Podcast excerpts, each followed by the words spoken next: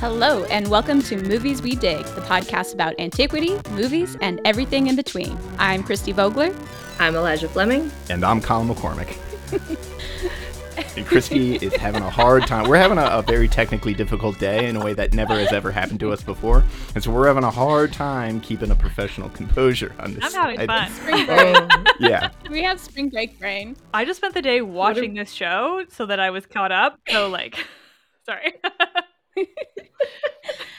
and today we are talking about the BBC's Atlantis miniseries. Very exciting. And even more exciting is the very special guest we have today. She's talked about Atlantis, she's been talking about Heracles, and today she's going to talk about a kind of mashup of the two today. We have Liv Albert from the podcast Let's Talk About Myths, Baby. And we're going to open with Did you dig this miniseries? Well, I'm going to give you the long answer.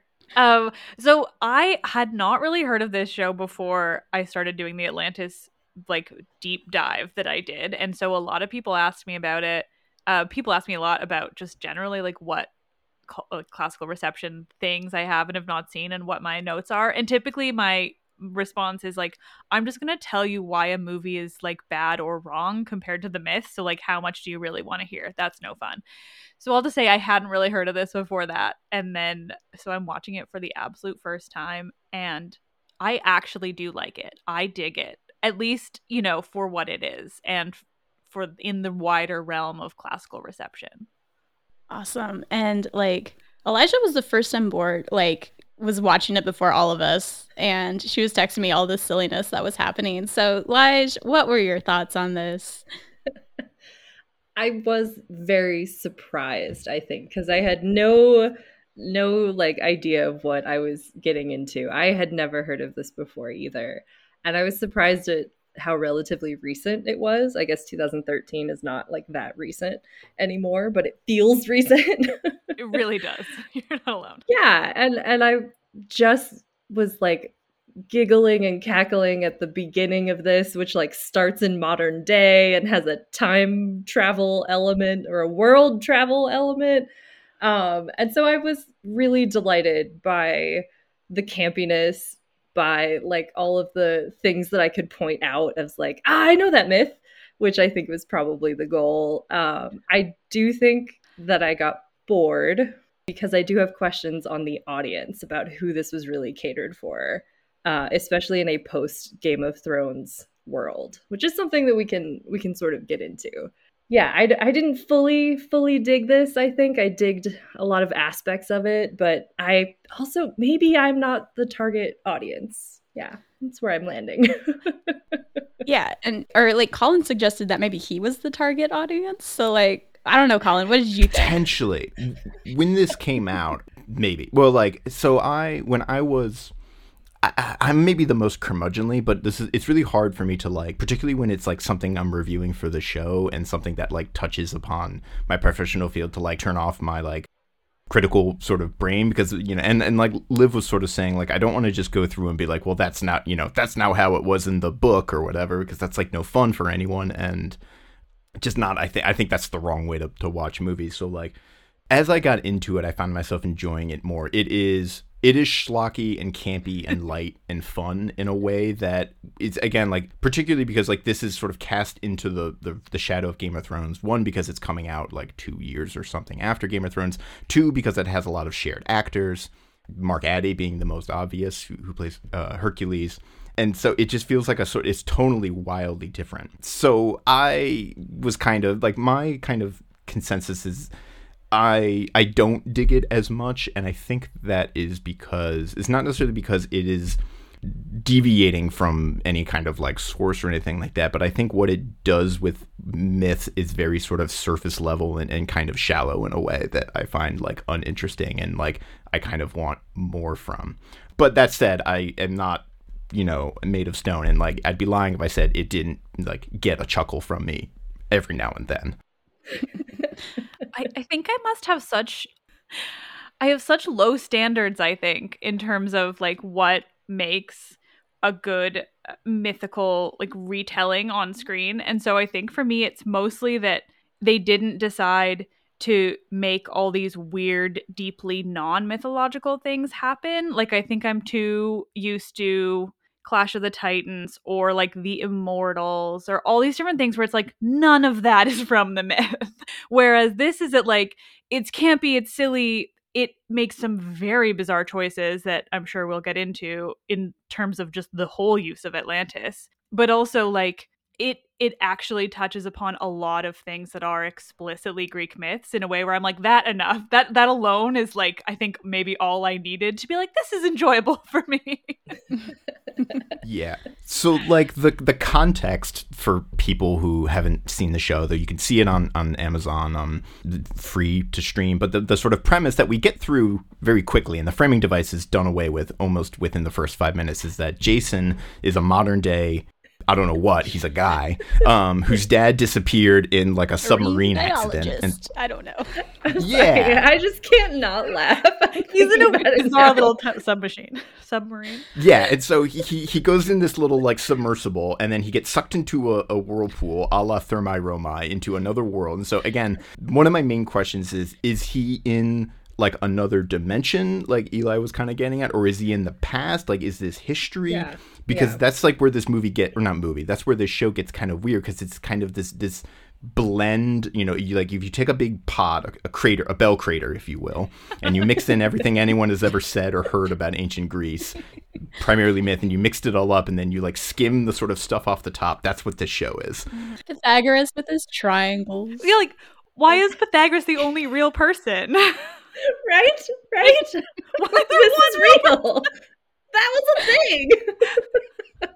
Yeah, so Liv could probably tell us in great detail because she's just finished a whole miniseries on Atlantis. This show also has very little to do with Atlantis. Like, there's almost no like Atlantis. It's just a place for all where all myths happen. That's basically what Atlantis is in this show. What's so silly to me, and I, I don't know what kind of structure you guys want, so stop me if I'll just go off too much, but why Atlantis? Like, I guess the obvious answer is that people love Atlantis. First, quick question Can I swear on this show? Yes. Yes. Oh yes. Great.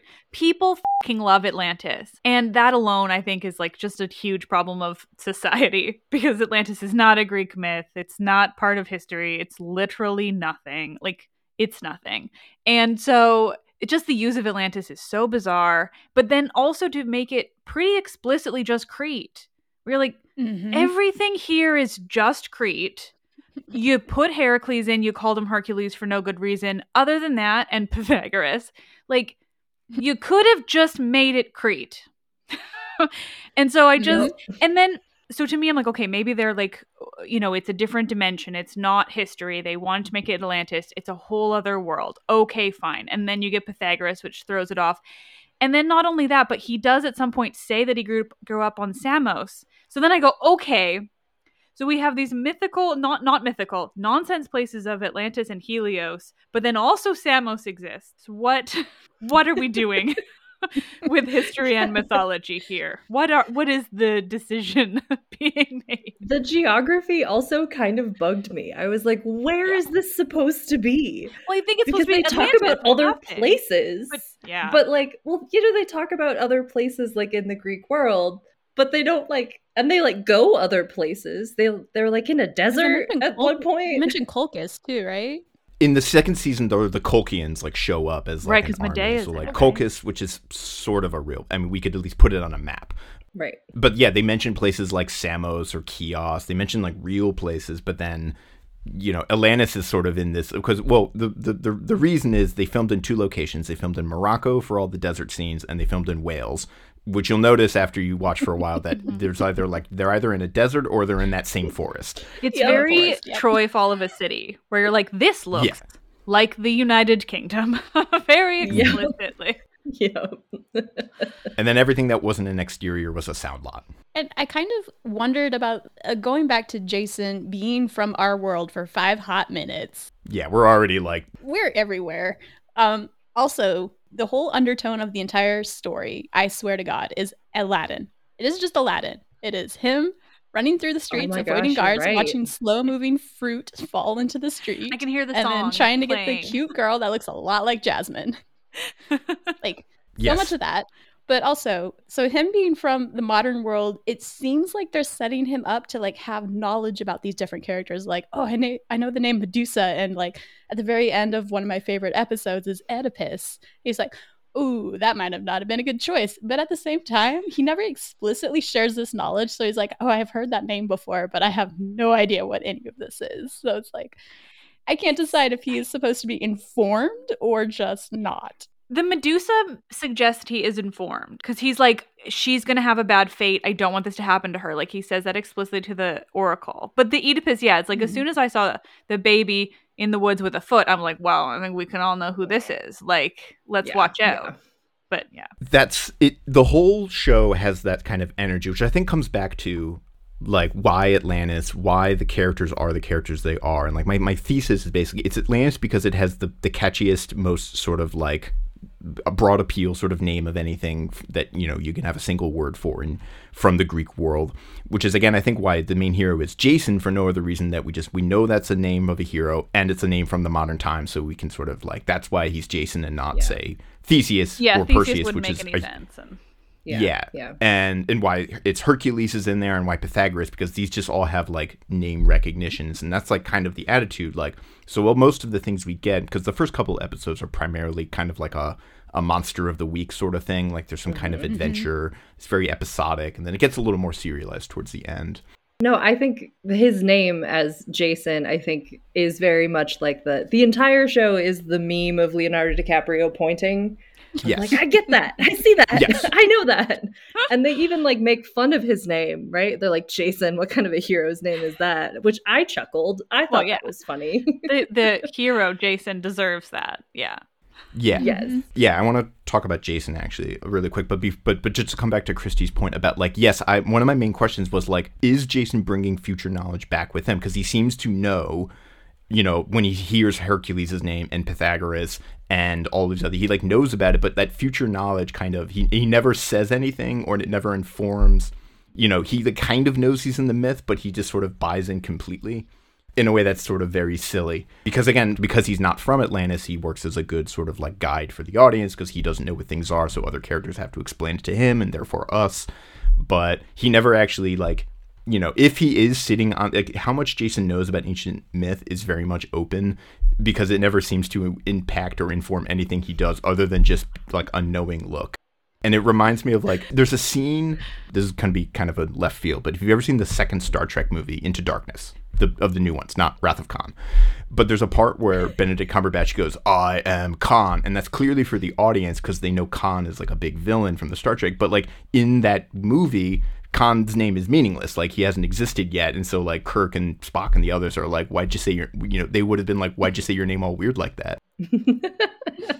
and I feel like that's kind of what's going on in this show. But uh, yes, I want to pivot to talk a little bit about just Jason in this versus Jason elsewhere. I mean, he takes his shirt off a lot, which looks good. I wrote down in my notes, I see you managed to take your shirt off. Eventually, like D, we take his pants off.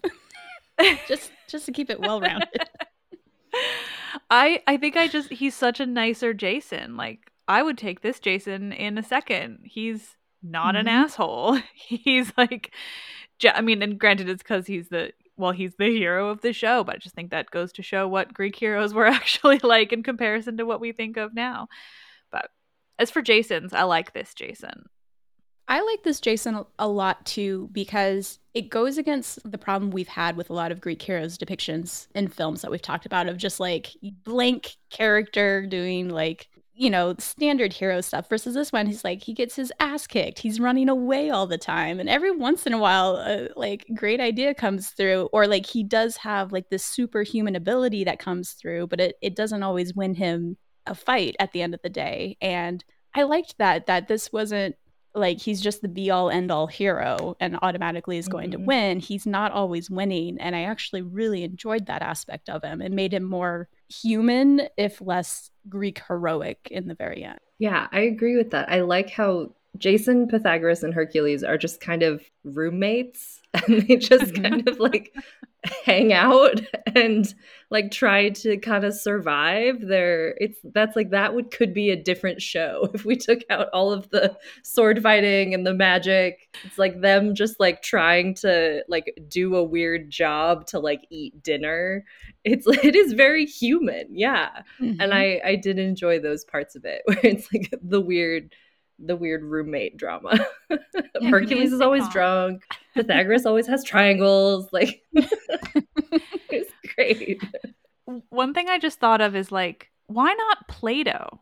If you're gonna have a real person, Ooh. like why Pythagoras? There's got to be something I'm missing when it term when it comes to like some kind of modern connection between Pythagoras and Atlantis because like obviously Pythagoras came long before Plato invented Atlantis to prove his point. But in the Assassin's Creed Odyssey game, when they go to Atlantis, it's also all about Pythagoras. And I'm like, like, what is this? Is it just because he was like a weirdo and he had all those weirdo followers? Like, they just connect weird to Pythagoras versus I have some so many thoughts because like Pythagoras to me is kind of emblematic of like the problems with the show of like everything we talked about like the weird history myth thing and like and also just like kind of the reduction that a lot of these characters kind of go through because like Pythagoras becomes triangle guy and then this leads me to an, another problem which is we actually never really see him do anything with triangles he never like solves any like triangle based problems or like uses his triangle knowledge this is maybe asking a bit much knowledge. to like how many triangle based conundrums can we put our heroes into but like and also, Pythagoras sort of in, in real life, as Liv was kind of alluding to, was kind of like this spiritual philosopher kind of guru type where he had, you know, he was really into like numerology and actually like the theorem you know, which we attribute to him about, you know, right triangles and a squared, b squared, c squared, is like a very small part of like kind of what he was known for in the ancient world and what he did, what what he did, Jesus, and what he did. but yeah, like this Pythagoras is just kind of like triangle guy in a way that, and, and yeah, but like why like why not Daedalus? Because like Daedalus shows up oh. later in the show. He's in the show. Mm-hmm. Or like yeah, I like the decision to go with Pythagoras is is interesting, and I guess I think it's really just to like tickle like Eli was saying, the Leonardo DiCaprio meme, so you can like point at the screen and be like, "That's a name I've heard." It, it's a touchstone because we literally all had to take eighth grade math and do the Pythagorean theorem. Like everyone, and that's literally like why they show him. It's like, all right, his name's Pythagoras. You see him drawing triangles. We have established who this is, and now he's just here to solve problems occasionally, and that checks out. Also, I think Plato would have been insufferable in this. I mean, he would have been the worst. I do agree, but... though, that Plato would have done this a very similar thing, where you've yeah. finger pointed, been like, "I know that name," and maybe you didn't know anything other than that. But I feel like, yeah, we don't necessarily have to know what the Pythagorean theorem is to be like, ah, I get it. Yeah, that's the thing. Yeah. You just need like one. I mean, if they wanted some kind of guy who was going to use his brains, like that i understand that that's like that's the role he plays right like he you know hercules is a interesting take on hercules that i do quite enjoy also mark addy's wonderful but mm-hmm. You need that you need the hercules you want a guy with brains and then you have jason who doesn't know quite what's going on and so it's like plato would have worked and then it would have at least alluded to the fact that like maybe they had done a cursory google of what atlantis is in the actual greek sourcing before they made this show but then I, I'm just so curious about the Pythagoras because uh, I have the same questions about Odyssey picking it up with him. And I just it's all weird because Atlantis is just such a bizarre, nonsensical. But and like in Odyssey, it's kind of alluding to like Pythagoras as this kind of mystic because he's kind of a sort of pseudo historical character. Like we, we we have a rough estimate of when he would have lived, and he probably was a real guy. Though what exactly he did and did not do, or say, or think, or write, or whatever, is a little bit up to debate. And so he kind of fits that that role nicely in in AC Odyssey as this kind of like semi mystical, spiritual, but also like also one foot in, his, in the historical. Mm-hmm. And he's like 200 years old. So they have that. And yeah, so. yeah, because he's like the keeper of the staff that, of the the alien, you know, artifact that lets him live forever and and do all this other stuff. In in their, you know, AC Odyssey is kind of rubbing shoulders with a lot of the sort of the theories and and beliefs and conspiracies that sort of plague Atlantis stuff about ancient aliens and that kind of thing, which this show doesn't do at all. Like Atlantis, like Atlantis is really just kind of like a, a catch-all basin for all things. Like every myth you've ever heard just happened in Atlantis. It, it does do one thing if you're watching subtitles. Like anytime someone is chanting in the foreign language, which I don't think is Greek, it, it's subtitles as alien language, not foreign, but alien. Oh, I notice that every time. I'm glad you did too. Like, why alien? Mhm. Yeah, that was sort of the odd, the odd thing, and maybe it's because like the word foreign is kind of inherently like, you know, to describe that. But it could have just been ancient language in like unknown ancient language, anything. But alien was definitely weird. Unintelligible would have gone well. yeah anything just like language in another language whatever but the i'm very glad that they didn't play on any of the bad atlantis tropes you know?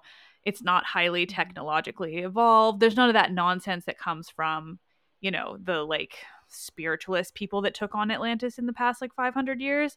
It's literally just like we know that people know this name and they associate it with ancient greece. So let's do it. So i mean that alone is at least something. But i just can't get over like you know i quite enjoyed the way they do it just i think comparatively to everything else i've ever seen. It's just so garbagey. But all of that could have happened on crete. Like they could have just made crete where all these mythical things happened because they it's so clearly like the city itself is is knossos like obviously. Mhm. it's minos and pasiphae and ariadne and the minotaur and you're like this is knossos. So why not just keep it to an ancient mythological whole world and just make it Knossos. And like Hercules can be on Knossos. That's fine. Pythagoras can be on Knossos. Like there's no reason for any of this. And it just would have it would have made it so much more mythologically enjoyable for them to not just perpetually using this word Atlantis. Would you have kept the like framing device like Jason is a modern guy sent back in the past, or we have I think that? it works. I think it works. And here's the thing, I also have like kind of a love for that idea because I think I think it's an interesting way of examining any of these stories. Like full disclosure, like 15 years ago I wrote a novel that is really like not similar to this, but is similar in the way of like somebody from our time going back. Because I think it opens up a lot of really interesting ways of examining that world, examining it like in good and bad ways. Like in my case, I think it would be really interesting to look at a woman going back because like there's so much there. But in this case, it just sort of it does serve to like explain a lot of things. It serves to have like the you know the first episode. He's like, wait, the Minotaur is real, which I realize I just pronounced it like they do, but I really do prefer Minotaur.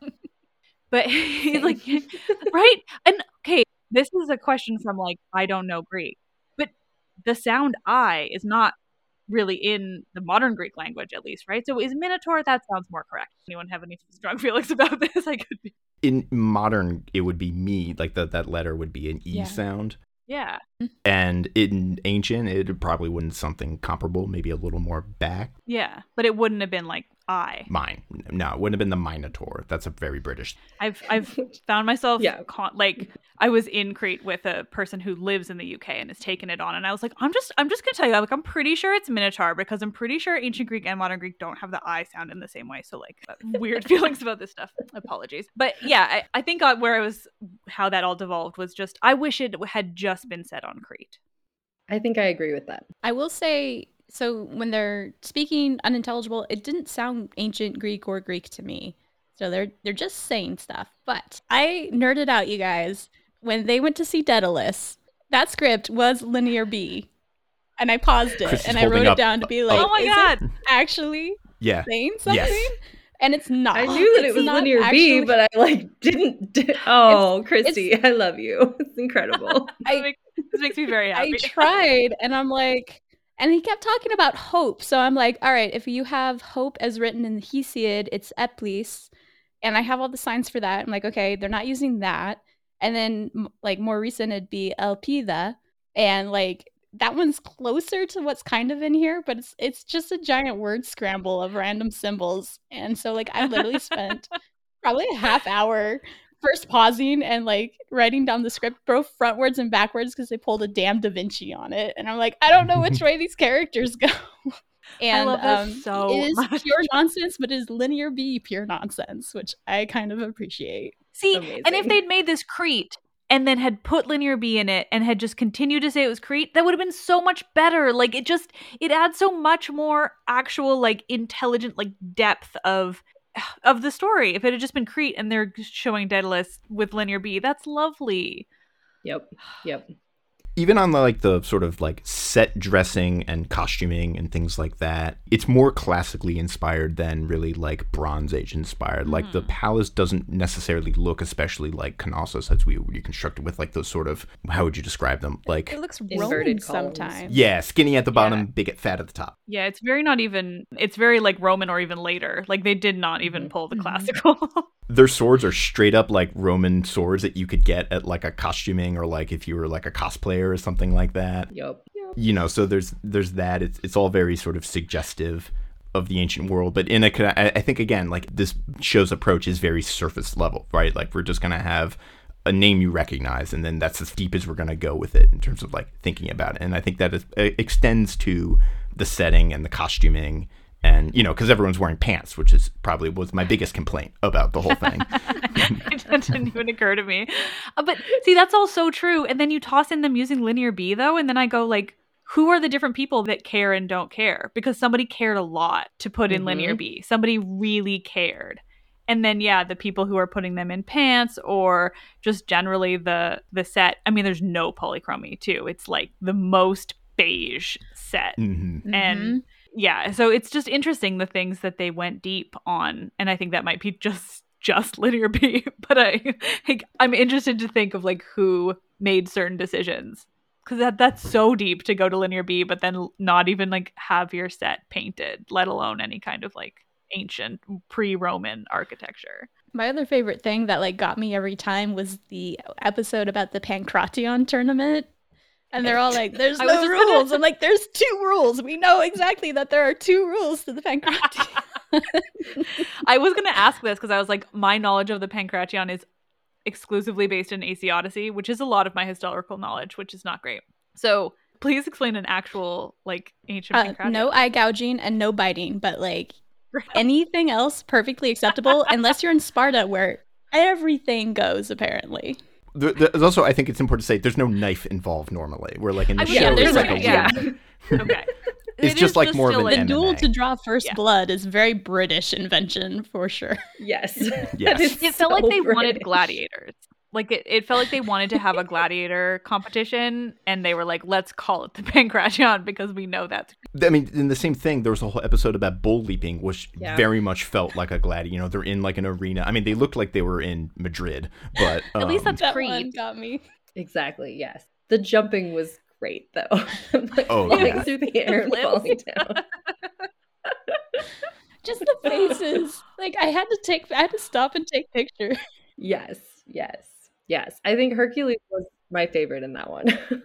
he was, I mean, he's wonderful. I just love that the woman that helped them, they named her Elpis. So they were like, she's our hope. That's cute. We're going to hope somebody yes. gets this. It was good. Should we talk about Hercules? Yeah, I was going to say, let's yeah, talk about Hercules. And then Bruno. I will say, um, he was bugging me for the longest time trying to figure out who he was. And like, I know you mentioned another show he was in, but I realized he's from Knight's Tale. Knight's like, Tale. Oh. I was gonna like yeah, I feel like we're all of a good age for my scream answer. Really wanted to just scream Knight's Tale at you there. Yeah, that's no. I I literally stopped watching Atlantis and watched A Knight's Tale like yeah. last night because I was like, I want really good Mark Addy. Mark Addy gets first build in the credits in the show. I mean, he also is like very much he's he's really the lead of the show. I would argue that he probably gets more dialogue and screen time than Jason does. Jason's there to take his shirt off. That's all we're here for. Mm-hmm. I hope Jack Donnelly's listening to this. Do you know who he's married to Malin Akerman? Is he really? Yes, I googled him because I was like, I recognize you, but I I couldn't figure out what I recognized him from, except that he's married to Malin Akerman, and I was like, holy shit. Whoa. My other realization was Aeson, the the father of Jason. That's Jonathan from The Mummy. That's John Hannah. Yeah. Oh, I haven't gone to John Hannah yet. I'm so excited. Yeah. Oh, I love John Hannah. There's a lot. This whole show is a who's who of like British character actors because uh, we got mm-hmm. Alexander Siddig. If you're a Star Trek fan, in the second season, Anya Taylor Joy shows up. She's the like the new really? Oracle. Mm-hmm. Um, who else? Oh, I was gonna say our our boy Vincent Regan, who I think I wrote we should make the mascot of this podcast because I think of any actor he showed up in the most things we've reviewed. So Vincent Regan's in the second season. He's like a general, but he is the he's like the second in command in 300. He's the king in Clash in the new Clash of the Titans. He is oh he's in Troy. He's um also like the second in command in Troy. So I think he's he's hit like we've reviewed at least like five things with this actor in it. but circling back around, Hercules, a very different take. I like this I loved it. I, yeah. I don't know, they keep calling him like older and like over the hill, but he like he doesn't look that old, I guess. And he at one point admits it's like I never actually did any of those things. Like I invented the the whole story, which I kind of love. And it's just he's like just a wild character and but he's also you know, a grumpy roommate. And I feel like that's Mhm. exactly what Hercules would be a terrible roommate. A lush, a gambler, Yeah. a, Womanizer. a degenerate liar. Yeah. Yeah. Yeah. All of these things are not the they're they're not not Hercules. They're not not Hercules. Yeah. and when he does have to do something, he brute forces it. Yeah. He's just like punch it until it's better. Very Hercules. In the beginning he's very much like basically in the first couple episodes he's pretty much just like a vehicle for like fat jokes. And then Mhm. he gets he, he gets a lot more sort of fleshed out in the later season particularly with the entrance of medusa. And then in the second season he's much more like capable and involved where like in the first couple of episodes of season one he's just kind of like a complete liability a, a bit of a coward and, and among other things Which seems wholly accurate for his character, all things considered. Like when Hercules is not fighting a monster, he is his own worst enemy in about every other setting you can imagine. Yeah, his The- his whole yeah. like the whole conceit in mythology that like that he's you know even though he like paves the way for people to settle and live civilized lives, set up cities, things like that, live safely, he can't exist inside settled society the way regular people can because he's too much of everything. He's too violent. He's prone to violence and madness. You know, if he hangs around too long, someone ends up dying. Usually those closest to him. And so, like, yeah, he, he kind of can't. He, he he's ill suited to the world. He kind of paves the way for. Just today, I released an episode with your past guest, Amy Pistone, about the Trachiniae, mm-hmm. where she basically says like all of that in the best way of just yeah, he just can't he can't exist in in regular like human life. His whole, you know, the whole prophecy that leads to his death is that, you know, either he'll die or his labors will come to an end and the trick is his labors can never come to an end unless he's dead and just all those different things about him and i think the way they use him as like a light and fun character is nice because you get kind of the similar heraclean things but you don't get the ptsd and the like just darkness that's associated with him because he's kind of like no i didn't do all of that. So he's kind of like he is heracles but he also didn't have to deal with all of the most horrific stuff that the actual mythological character did that like fucked him up so bad. Yeah, which is an interesting. If we're just even thinking about like myth characters, is an interesting juxtaposition with Jason because Jason, particularly as he's presented in, in Apollonius, where he's kind of the new hero, but he's like suave and smooth, and he prefers sort of talking and negotiating and wooing and seducing, but like he's very much not like Hercules. And in this, like it's almost it's maybe not reversed, but there is you know Jason is the action man and the everyman and the capable physical one, whereas Her- Hercules is like the swindler, maybe for lack of a better word. Mm-hmm. Meanwhile, yeah, I mean, Jason in Myth is just totally useless. Like, it, he's you know in in like Apollonius, he's not he's not the absolute worst, but like he still doesn't do anything. You know, Yeah. he just he's just like in charge, but he doesn't do anything. He's barely even in charge because he's only in charge because Heracles cedes the floor to him, basically. Right. Well, and cedes the spot because he's him. like got Hera's favor, but that's it. It's like he's in charge because the gods want him in charge, and literally no other reason because he doesn't do anything. As soon as he finds Medea, he's like sick. Somebody to do everything for me. Let's just like make that happen. Like he's. I, I have a lot of ongoing arguments on my show and in my general life about who is worse out of Jason and Theseus. And I always stand by Theseus being worse because Jason is much more benign. Like his Mhm. Jason's bad is just that he's a like useless human who uses Medea and then throws her aside, much to his own sort of lifetime demise. But Theseus is like outwardly bad, like outwardly awful, whereas Jason, he's just a. When did someone, uh, a guest, I'm going to say her name right, and when Kaya Hayward, she described him as like a wet dishcloth or something, just like just the he's just nothing. He's just absolutely nothing. And so i think that's why i like this this made up jason so much more because he's like a nice guy who wants to help and he's not using everyone for his own gain. And look he actually likes this nice lady. Oh how endearing. Another like maybe interesting like not intertext or like a read because in the show jason they're kind of setting up that jason in the show is like the one person who actually might be like descended from or affected by the gods which is why he's got sort of near superhuman abilities which is also a funny comparison because among the sort of gallery of heroes we get from ancient Greece, Jason is one of the few that actually has like little to no divine connection. He's mm-hmm, not the child mm-hmm. of a god. He has the favor of Hera, which is interesting in and of itself because of how kind of unique that is. But yeah, he's he's royal, but he doesn't have any sort of divine lineage that most other heroes usually have. That's pretty immediate. Whereas in the show, it's the opposite. He actually is the one that who seems to be kind of divinely touched. I would have loved mm-hmm. to be mm-hmm. in the writers' room. Yes. And this is where I feel like my questions of like audience kind of come in because there is a version of this show that could go pretty dark that like could have Hercules as like this very, you know, PTSD um overwhelmed like not a nice guy and I don't know, could have Pythagoras being weirder than he is, and could have Jason not like trying to do the right thing and being a nice guy. I feel like there there is a version of telling this type of story that does delve into the darker aspects of this. And I just I'm like Eli has sort of an answer, I think, but it's a little okay. bit of like backstory on on the writers. So this show was created by the producers, Capps and Murphy, who created Merlin, which was I don't know if you ever saw that, but it was okay. a BBC I show. I literally yeah. said that out loud. I was like, "This reminds me of Merlin." Yeah. I said that to people.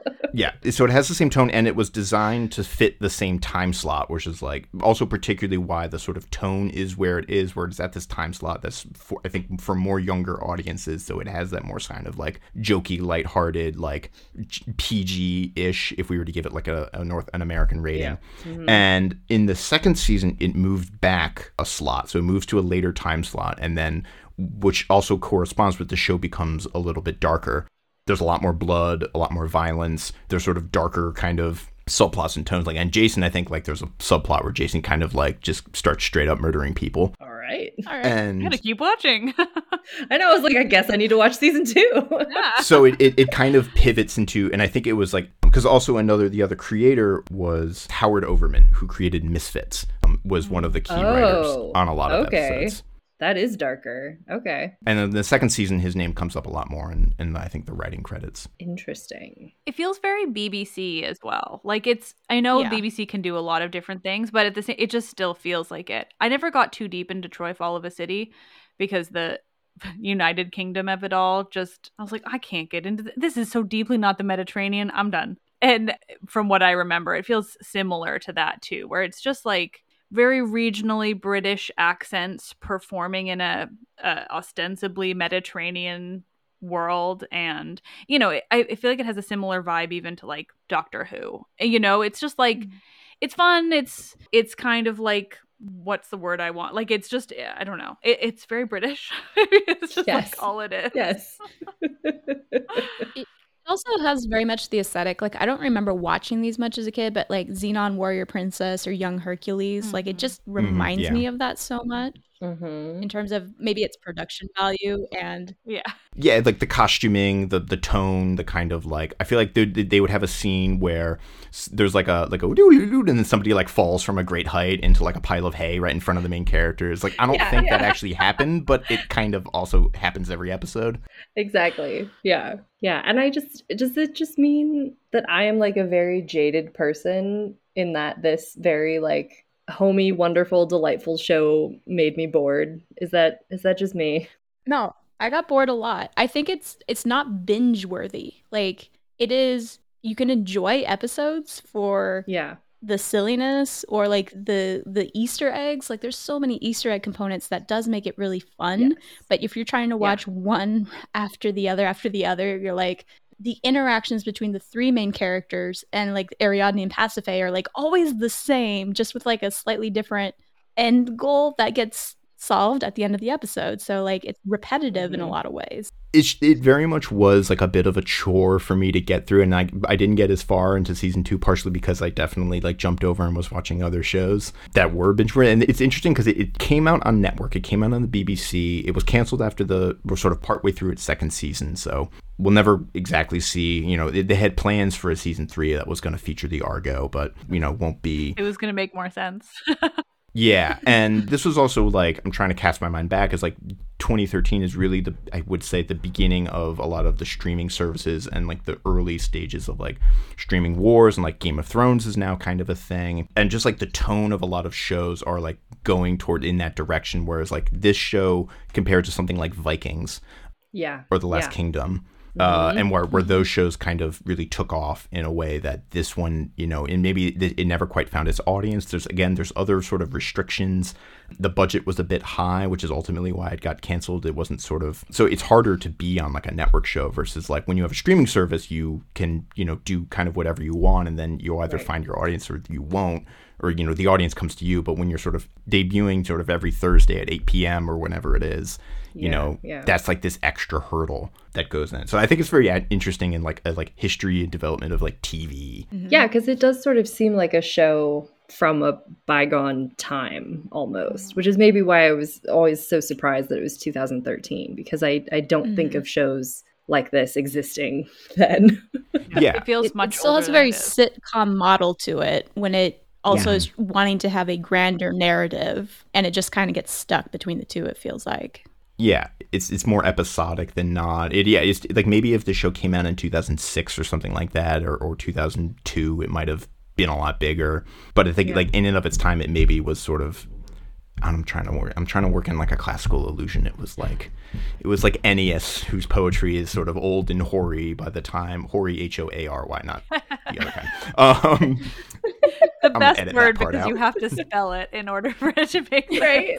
yeah, and the only reason I use it is because like that's just the word that always comes up, and it's like shaggy and old compared to like slick new Virgil or something like that. I love it.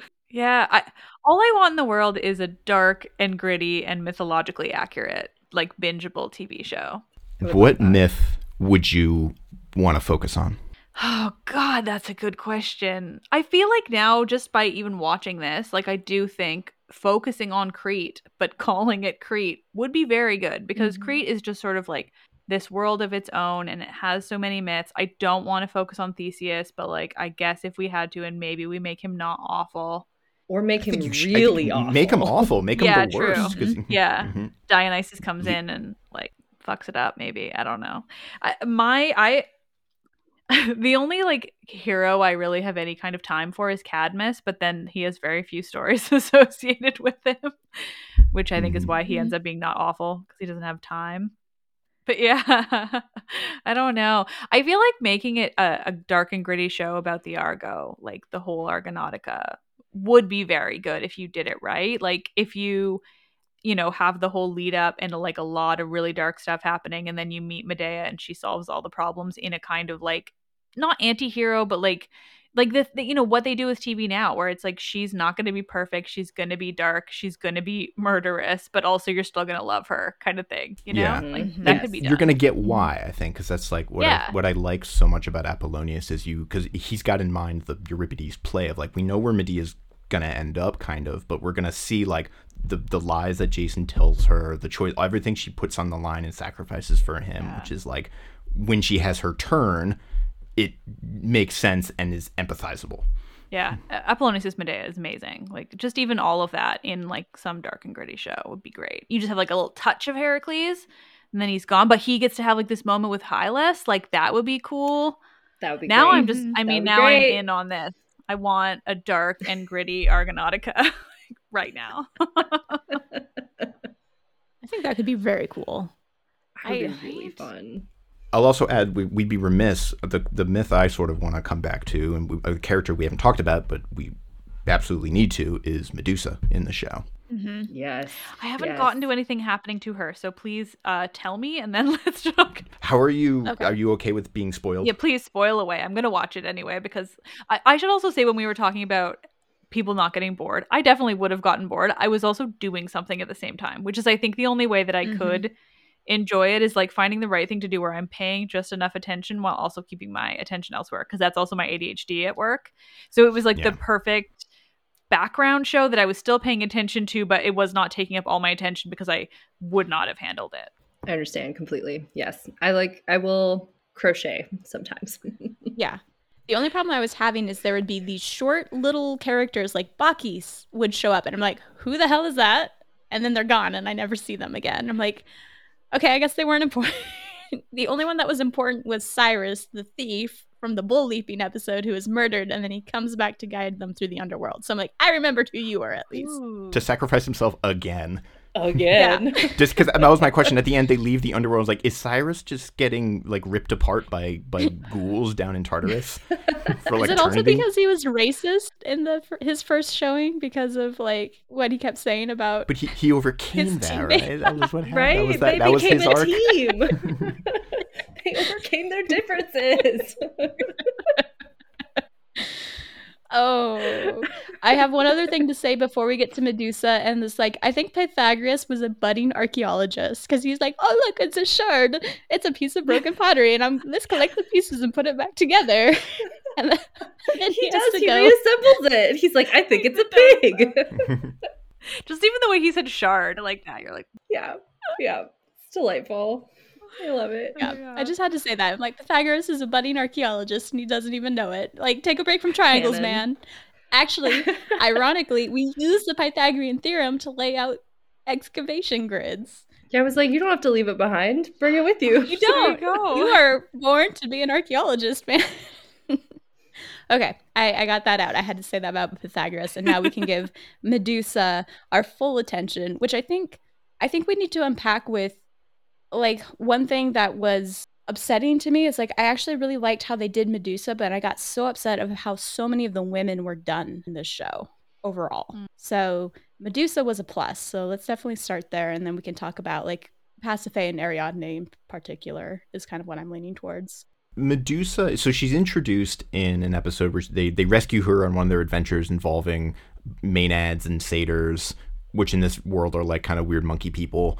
And they That was weird. so then she kind of mm-hmm. becomes this she's sort of a love interest with hercules and then eventually they for some reason they need to go get pandora's box and for some reason again she kind of looks into you can t- i have sort of like notes on the show but she looks in the box because of you know like again like in an illusion i guess to pandora where like curiosity overcomes her but that she looks in the box for a reason and then is cursed with snake hair. And then she goes and like exiles herself into a cave. In the second season she comes back and i don't want to spoil it too much but we get the sort of the medusa the more medusa stories we're thinking about and like the iconography involving her head. But that's kind of yeah so she's this sort of cursed tra- she's like i guess maybe a tragic heroine.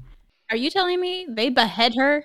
I'm going to be very upset if that is yes the case. they do and you're not gonna like it you're not gonna like it Well, I'm a little upset because I like that I, she season kind two of is dead to me now. yeah, I don't think Well, I can like- watch that.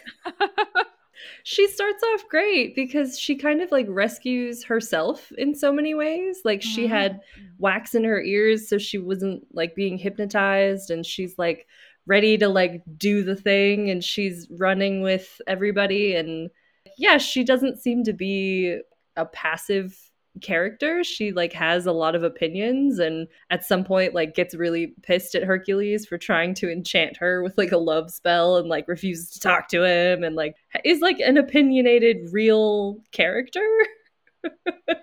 so I was kind of Yeah. I was sad that looking in Pandora's box is what snakeified her. I was like, really? Like, okay.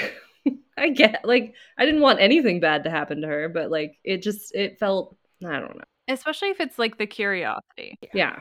I, I thought it was the result. Okay, because uh, like Pandora's box, because I was obsessed with the linear B, I got very distracted over like what happened exactly. so I thought part of what happened to Medusa was like because Hercules had gone to Circe to get the love potion, and then like he was supposed to pay back with the thing most precious to him, which was a subplot. And then I thought because he hadn't paid Circe back, like Oh. he did oh. something that got Medusa into like into that form. I actually like that version better. Yeah, that's much better. Right? Okay, Yeah. that was what was happening in my head. I didn't realize she'd looked in Pandora's box. So The curiosity thing No, in like general too is such like a bummer of a one of those Yeah. things that's taken hold of mythology even though it's not really in the sources like i- it's the idea that we blame women when the sourcing I've done a whole episode on Pandora for this reason but like there's nothing about curiosity. She opens it because she was always going to open it because the gods wanted her to open it because they wanted the evils out. Like it wasn't about a woman's Mhm. curiosity.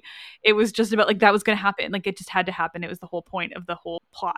And then so yeah, to Mhm. take hold of the curiosity and use it again is like ugh.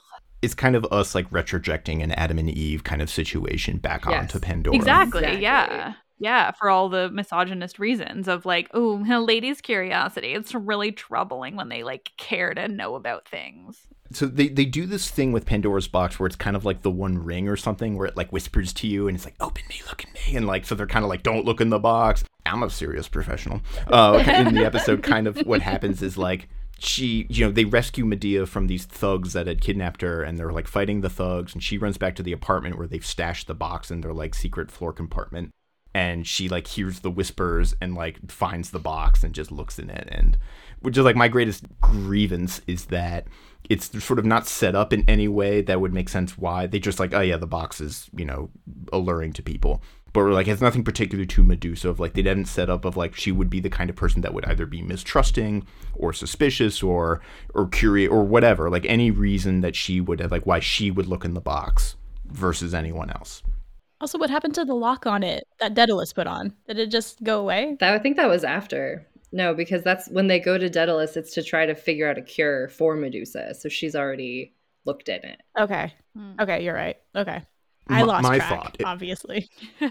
if I was in the writers' room, which obviously I wasn't, and, and maybe shouldn't have been, but like, if I my thought was is if I were to change it, is she would have always been a Gorgon, and that she was keeping her Gorgonness on the DL, and then it's revealed later that she's like I don't know, got some kind of spell or something that like hides it, but then Love that. she's Yeah, actually much been a. Gorgon. This, yeah, which is also a little bit. I'm taking a, a page from my one of my favorite Medusa depictions, which is in an episode of the Disney Hercules TV show, where she like disguises herself as a human so she can like go to prom and like and and, and make friends basically. How do they deal with the whole eye thing though? Sunglasses? Because I, apparently Jason's just immune. Okay, well, um, okay. No, Jason used his knowledge of like the shield to like look in the shield to talk to Medusa. He that's what he says to Hercules. He's like, you can only look at her reflection. Here's a shield. He was using his knowledge, Mm, his modern his knowledge. foreknowledge. Yeah. My answer to, to that, Christy, would be the spell, whatever spell she gets that makes her sort of look like a, a, a not Gorgon would just repress her Gorgon powers. And but then it wears off and then it's a whole accident and she's like accidentally turning people to stone or something like that. And then there's, you know, confusion and Oh, the better Cinderella. Gotcha. Disney's Hercules is like the TV show. Go. I have not rewatched all of it, like from before, you know, when I was a child and watching it when it was on TV. But like, I rewatched a chunk of it for a while, and it is it goes into so many myths and like deep cut, accurate myths. That show is underrated and ridiculous. I think yeah, it for it has a shoestring budget, but I think it is one of the better bits of classical reception mm-hmm. out there. if you look at the cast list, your mind explodes into a trillion different pieces. Like every single actor you have ever heard of from the 90s is in the Disney's Hercules TV show. All of them. I'm looking this up right now. I truly like all to say, like I did a mm-hmm. lot of watching of Disney's Hercules and scrolling through that like IMDb and it's wild. Sandra Bernhard? Oh my god. Everyone Everyone is in it except Danny DeVito because somehow he didn't come back to play his role from the movie, and then How could he every- not come back like, to it's like everyone from Seinfeld, everyone, I'm pretty sure everyone from Friends, like every major actor of the 1990s is in this show. Oh, that's right, because Lisa Delightful. Kudrow is Lisa Kudrow's Aphrodite. I distinctly Yes, remember like, this. Truly everyone. It's So That's incredible. great. I'm so happy. All I know is that it fed into this idea that I've had some students come to class and be like, "Oh, the Spartans worshipped Ares," and I'm like, "No, all of the Greeks hated Ares for the most part. Like they have in the Iliad that like he's the most hated of all the gods." His dad Yeah. says that to him too. Yeah. I love it. And and but like this one kid was really insistent and I'm like, I mean, you show me the original Greek source on it and I will accept it and like that kid never came back with anything. I want to hear like the the most exciting thing to me for that is like this must have been a young person discovering this very 1990s TV show whereas like I don't know about you guys but like I was born in the late 80s so like it was on when I Mhm. was like 10 11 so it was ideal but if you're Yep. teaching somebody who was like learning from it I they just I don't understand where that concept comes from of like Sparta worshipped Ares like and, and then someone pointed out on Twitter like that is that was very well established in that TV show because Heracles and his schoolmates Cassandra and Icarus are like from the school where Athena's their mascot. And then they have an, their rivalry school is from Sparta and Ares is their mascot. So like I think it That's fed into that idea oh my god. Ares is like this really like frumpy little god too, and then Hephaestus is like Mhm. big and buff, and like I love that juxtaposition too, which is super not like atypical, I would say, and it's great TV show. Not not not Atlantis, but it is a great TV show.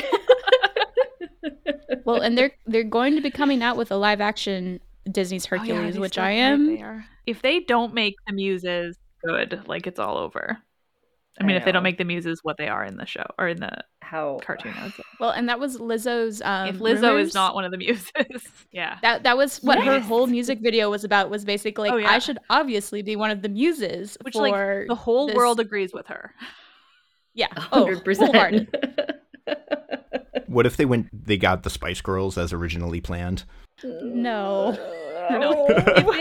If they make the muses white, like it's all over. And no one's watching that. No, no one needs that. Like, no one wants truly, to see that. Truly, no one's watching it. Yeah. i saw someone suggest that ariana grande should be meg and i'm like is it just because of the high ponytail is that like literally the only thing you're That's it. basing that casting decision on Probably. I mean, she can sing, I guess. Too.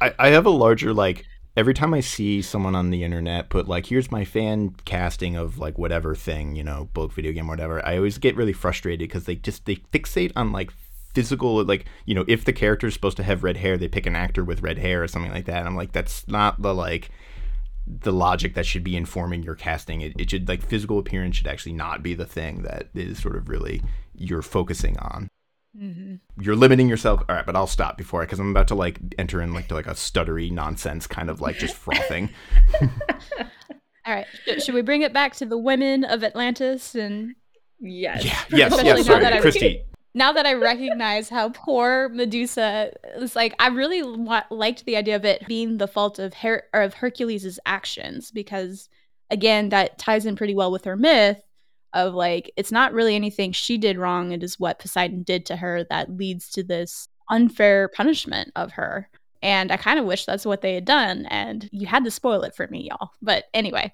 I really liked her depiction though, and also that she was very capable. She's sympathetic. She is someone who looks past, like, I, I like that too. Like, she looks past Hercules's appearance and like all the faults that his friends like to like put on him all the time. And she sees like the good heart he has, even if when he does mess up, and she holds him accountable when he messes up. So, like, the perception she has with her eyesight, and you could read into that a little bit. I think that's giving way too much uh, credit to this very shallow show at the end of the day, but I, I liked all of those aspects of her a lot. Then on the flip side, you have Pasiphae and Ariadne, where Pasiphae is all of a sudden the stepmother. She's evil and conniving. She is a witch. She's livia Yes, yeah. Yeah. she's doing the livia thing like she's just She is. slowly poisoning Yeah. her husband Yeah. Yeah. Uh, without any good reason. Like, I do like the connection. They've made her Circe's sister, which she is, but Yes. so like the idea of her being a witch is not a stretch. It's not like explicit in the mythology, but it's not a stretch. But her being like conniving, evil, and a stepmother is like a deep and unnecessary stretch. Yes. Yes. Mhm. Yes. like if she was a good or not not even necessarily a good witch but like a witch who was not pointlessly against her daughter for no reason and like pointlessly evil and all these things. Like Pasiphae's been done so dirty by mythology generally. Like the poor woman, every single thing in her life is a shit show and not because of anything she did. And then yeah, Yeah, so to yeah. to make her this evil is such a bummer. It's just so unnecessary. This is not pertinent to the show necessarily, but did you have a thought on like Madeline Miller's Pasiphae? Because like in Yeah, Circe like the it. book, she's very much this like like she's just after glory. She's kind of like a mean stepsister. Like that's kind of her energy. yeah it's not not my favorite take no no i think she's just i mean i think she's so sympathetic in the mythology that that to make her anything else is unnecessary yeah Yeah, again, in myth, she is a character punished for the actions of the men around her mm-hmm. through no fault of her own. perpetually just endlessly yeah yeah. And then Ariadne is on the flip side, kind of that just sort of very. I don't. What's the word I'm, I'm searching for? She's a damsel in distress, basically. Like She, I'm she not ends sure. up being the most bland of all of the Yeah. characters. It really feels like. Yeah.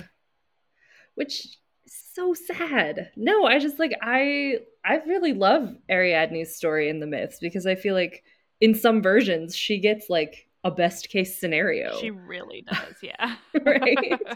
like she gets to like hang out with Dionysus and like dodges fuck the theseus around bullet and, like, like yes, like really dodges that bullet. Mhm, But yeah. then like is immortalized, right? Like she in some versions Mhm. becomes a goddess and like hell yeah, I'm so here for that.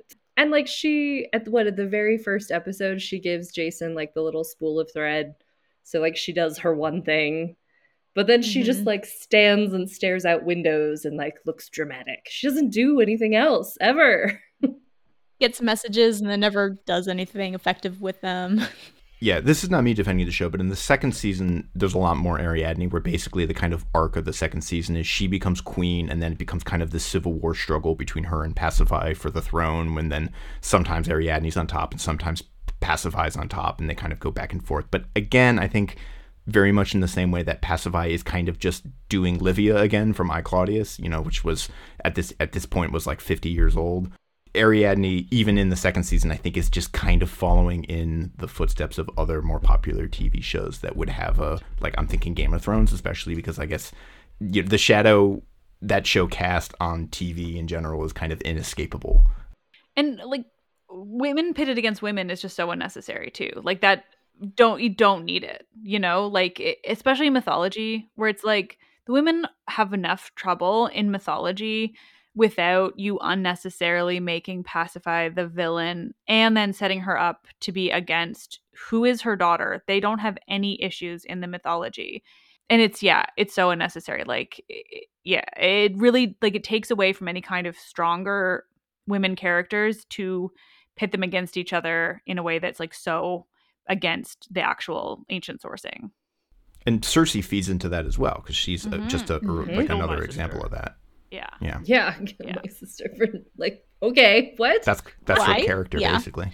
Yeah. and then and then Jason can't kill her, but then has no problem killing Circe. And I'm like, what was the logic there? Well- you're no. They get into this like, again, but I don't know big spoilers. But do you know the twist at the end of the first season that I'm going to ruin for you? Do it. which is that Jason is Pasiphae's son, and which is why he like Oh. stops himself before he kills her. Because a similar thing happens in the second season, he like can't do it because he like he knows this- at he- some molecular yeah, level. yeah exactly he like ah. intuits that Yeah. you know which, Which is never stopped anyone in a myth, but yeah, which is why I think also they had her be Ariadne's stepmom because Yeah. that means that Ariadne and Jason related. aren't related. I, I am glad they did that, but also they didn't necessarily need to do that, as we saw that Oedipus is included in. yeah, right. I would love the cliffhanger of that episode. I'm like, well, we all know how that's going to end, but we'll just let it go. We'll just okie dokie. there's like a moral question that, that that the show doesn't really get into. But Jason is faced with a moral conundrum where he's like, "Do I kill baby Oedipus?" It's almost like a kill baby Hitler kind of thing, but like Yeah. My very strong sense of Jason is like a student who has not come to my Greek Civ class, but a student who has wandered into my uh, history turning points class where I start them off with the Iliad, and people are like, I've heard of that name. I have no idea who they are. Like, Jason gives me that exact same energy of like, I know that name. I know bad things happen with that name. like, he's not a classicist. He just knows names. He's no, just like heard yeah. vague things. Yeah. This this is so my biggest question. What was Jason before Atlantis? Was he like a, a submariner? Oh, how does he know how to drive a submarine? He's a marine biologist, obviously. what else could he be? what was his dad? What what were they doing? How does he just have access to a submarine? Why was his dad un- exploring underwater? I don't know. His dad was looking for Atlantis. Obviously. And the yeah, the wreckage of his dad's sub, his sub was named the Oracle, which I kind of liked. It was also it was either is the font called papyrus or an equally cliche font yep, and i yep. stared yeah. at it and i was like this is this, that font terrible. you chose that font for your, your ship there's a great snl skit where it's all about I think oh, it's like ryan gosling papyrus- he realized yeah, where the, the, the, font for the Avatar or for James Cameron's Avatar poster is just the papyrus font, and he's like, "No, it's like you can't get away with it." That's one of the best SNL skits of all time. oh my god! I have a really like stupid like complaint that isn't a real complaint. We're at that part of the show. okay, are we there? Yeah. Are we there? Yeah, yeah, we're there. I really hated how Jason could just speak everybody's language as Atlantis. soon as he spoke first spoke i was like this, this i feel like i should you should explain something. I don't know. What's going on here? I almost knew you were going to say that eli because this is like this is eli's thing. Like, this is my thing. Because i think like communication and like languages are interesting and they like make very interesting conflicts among you know real human people who have to deal with this and i think it would have been really fun if just the first episode was them like yelling at each other and not being able to understand and he slowly slowly learns ancient greek i guess atlantean I don't, Atlantean. He, lear- he learns li- linear B. Yeah. Proto Minoan Greek. That we Minoan. Something. Maybe it's all Minoan. Yeah. Maybe that's it. Because like linear A is a similar syllabary to linear B, but we mm-hmm. just don't understand what linear A is. So maybe it's linear A. So yeah, I just I think language barriers are fun and are interesting and human focused conflicts that make for cool stories. The this has been my TED talk. in in like Hollywood, they get boring within like an episode. I think exactly. They would, they well, it's like yeah, yeah, you can't yeah, you can't do that in a miniseries. It doesn't work. Wasn't there like Babel was a, a movie that actually did that? Oh, I did not see that. More or less with Brad Pitt being in it, and like it, it happens all over the world, so it's being done in all these different languages. Hmm, okay.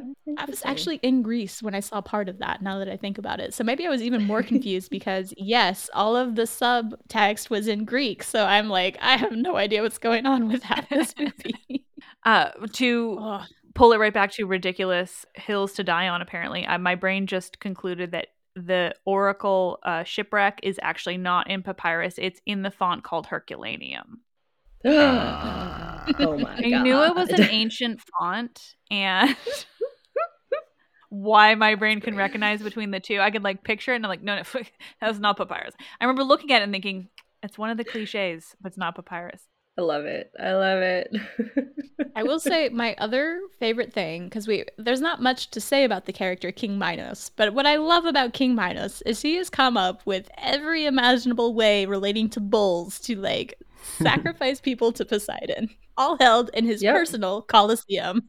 Yep. I am so confused about the whole bull leaping thing of like what are the rules to this sport? Why are they like are they like condemned prisoners, or are they like athletes? train like gladiators, yeah. you as a team, and then your team goes in, and if one of you fails, you all die. But if all, if all of you succeed in leaping over the bowl by any means necessary, then Poseidon has had mercy on you and you walk free. But they do the Those very the explicitly like the flips that you could like see from the wall yep. paintings because in mm-hmm. the actual show it is absurd their flips and you're like you're you're you're clearly trying to do something here. Yeah, no. I, I took stills from from Hercules's leap because it was like pure Yeah. It's so joy for a moment It's flying so through the air. good. Superman When, when Hercules leaps over that bull, he has like an eight foot vertical jump. Like I he know. flies over that thing. oh, that that one got to me so bad because every single leap over the bull was so ridiculous, and the facial expressions were just too good. Oh, that one got me. But because we have the. Minotaur, we have the bull leaping, we have the Pankration, we have the brazen bull. I'm Mm-hmm. Yep. pretty sure there's more, but that's all that's coming to mind right now. Yeah, a lot, lot of lot of bull bull Which is stuff. why it should have just been set on Crete. It Crete. should have just been Crete. Really should have. Yeah. That's like the title. The the, the, ti- the new title of the show is not Crete. Atlantis. It's, it should have been set on Crete. Everything about it is clearly Crete. Yep. Yep. And I think I I don't know if I have any other like final thoughts unless anyone's got another like just hot take they want to get into. I don't know about hot take, but I do want to ask what everyone's like favorite episode is. And, and then, but if there's a hot take, do the hot take. Let me think. Let me think. All right, I, I got to look over my notes and refresh myself of what the episodes. Mine actually is actually the Oedipus one because it went into this direction of like actually the things that I always want to see more in these films is like what does it actually look like taking care of an infant in the ancient world? What toys do they have? How do you swaddle them? Where do you put them to bed? How do you feed them milk when like there's not a mother? And I loved all of that. I loved Hercules's interactions with the infant because it is kind of the first time we got more depth to him as a character and it like again showed Medusa being very capable and I just I actually really enjoyed it. It it became almost like Full House all of a sudden. Like Yeah. I, I'm remembering that very first episode where it's three guys trying to figure out how to put a diaper on an Yep. infant. and I just I enjoyed it for like it's not high well it becomes high stakes like every episode does but like so much of what was enjoyable was just like how do we take care of a baby in the ancient world when we're three dudes and we have no idea what we're doing but we care about this Yeah. kid yeah. Yeah. So I have two, I had two thoughts. Well, there was one, not my favorite episode, and I'll get into that in a second. But there was just one on episode five. I only have one note written down, which is in the very beginning of the episode when Hercules is like taking care of his champion dung beetle. He picks up poop off the ground with his bare hands to put in the jar, and then immediately with the same hand goes and picks up a loaf of bread. And that was like the only thing I could think about for the rest of that episode. Where I'm like, I just watched you touch like poop on the road with a bear with your hand and then immediately handle food. That the rest of the episode should have just been about everybody getting like dysentery and pink eye. I loved the dung beetle so much. That plot line was And I- more interesting than the other plot line in that episode frankly I don't even rem- I did not remember what episode it was in. I just remember how much I enjoyed their prize dung beetle that he carries around in a jar and like names and it's like Serious question: Do dung beetles actually eat the dung, or do they just use it for other stuff? I don't want to be wrong. I don't know. No idea. they roll it I know, Yeah. I thought they their like eggs laid it. Eggs in it. They use it for And their then, like- thing. And then in like the eggs, like when they hatch, maybe eat it? Question mark. we'll get back to Not we'll- we'll- we'll- important. yeah, oh, it's important Follow to up. me. Follow Um, up on the dung beetle. Yeah. Uh, but my actual favorite episode is, is episode 11, which is the werewolf episode, because I'm a sucker for all things werewolves. And I have all sorts of like little insights and gripes about, you know, why it should have been a myth about Lycaon and, and I was you know, just 'cause going there's to a lot of if it was a myth about Lycaon.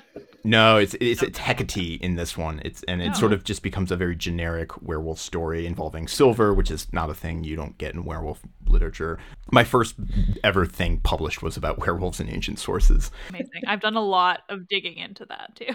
It's yeah. I'm, I'm a huge, I'm a big fan. So like, I was bummed by a lot of missed opportunities, but it was a werewolf story, so in my book, that immediately sort of ascends to like, you know, S tier. I just like the end of it when they're Jason's like trying to recount like what he did while Ariadne was in, other than be naked in front of her because he remembers that part. But then he's like, Yeah. they're like, oh, what'd you do? It can't be that bad. It's like I slammed a door in her face. Like, all lovers do that. This is Hercules. All lovers do that. That's fine. He's like, I think I sniffed her. I'm like, ah, she probably didn't notice that. He's like, and then I growled, and Pythagoras "Uh, was it like a fun growl, like a, "Arr?" and he's like, no, it was more like, a, and they're like, yep, I'm you're isolating screwed. that clip, Christy.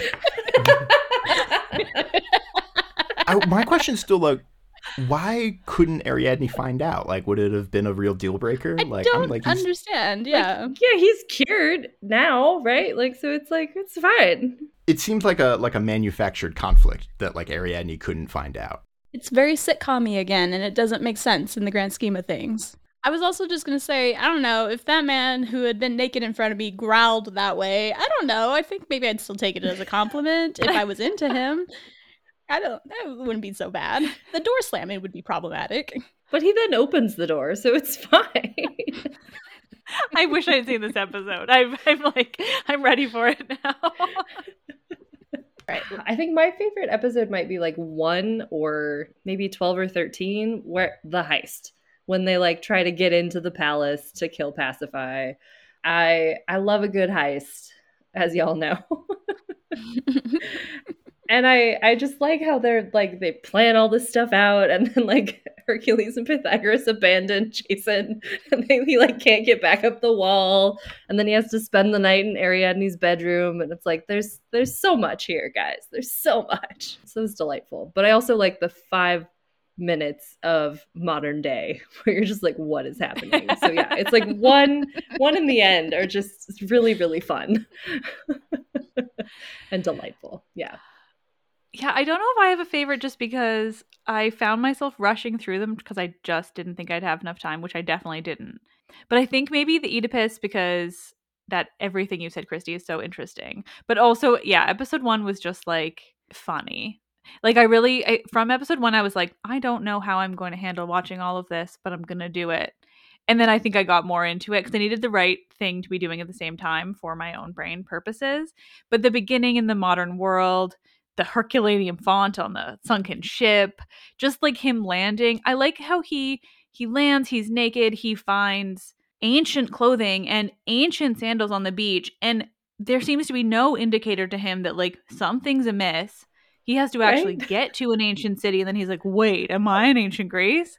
And it's like, "Sir, sir, you were just under like under the sea. You saw a ship called the Oracle. A bunch of weird stuff happened, and then you found ancient clothing. Like, I know that time travel is not like the first assumption, but like, come on, like we've all watched enough TV. Like that should you should have gotten it earlier. And it, there's just like a few moments, or like him getting him meeting Pythagoras is so silly. Triangles and oh my god, you're Hercules, and it's just like yeah, maybe the first episode just it sets so much up in such Yeah, like yeah. A, a way where you're like, oh, this is the type of show I'm going to be watching. Okay, cool. Exactly. this is what it is. exactly.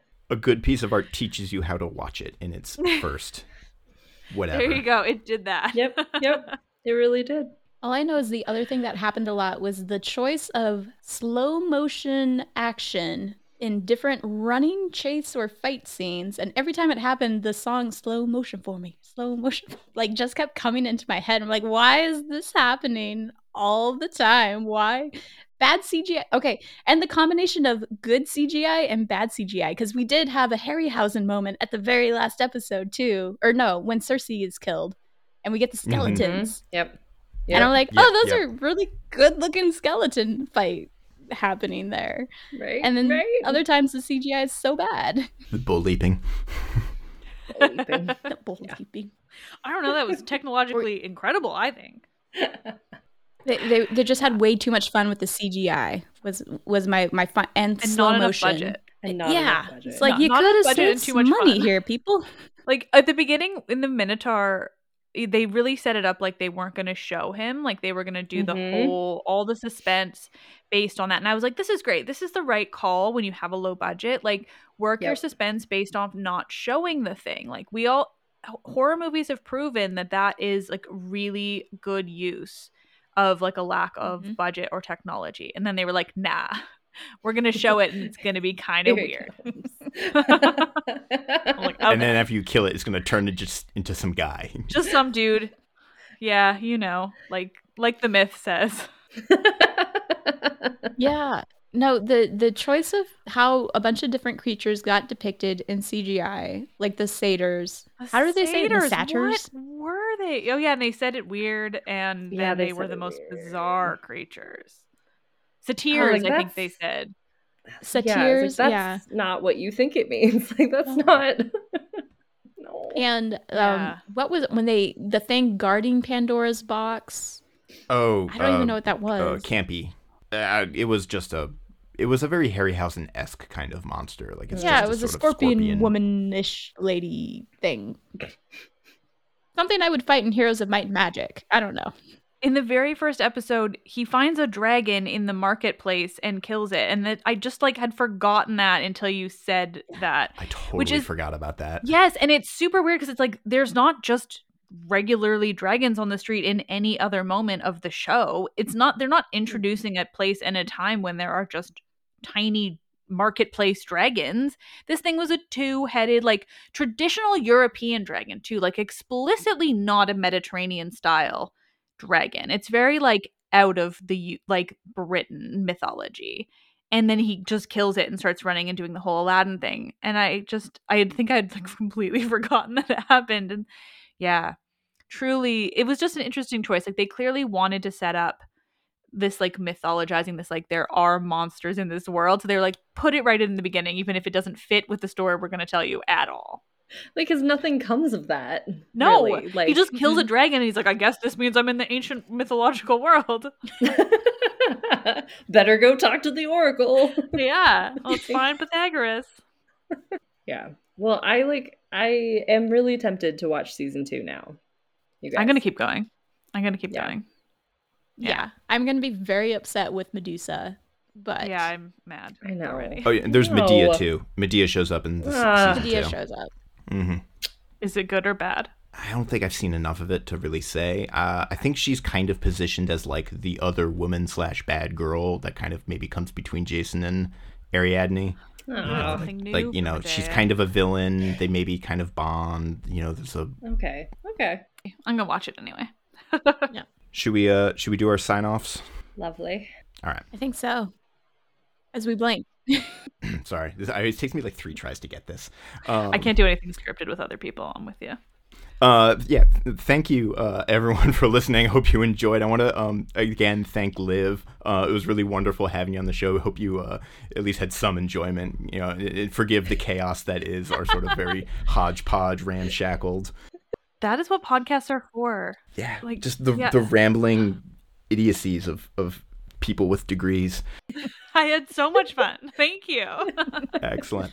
And uh, listeners can, can can find you, of course, at your show. Uh, Let's talk about Myths Baby. But where else can they find or read or listen uh, of things from you?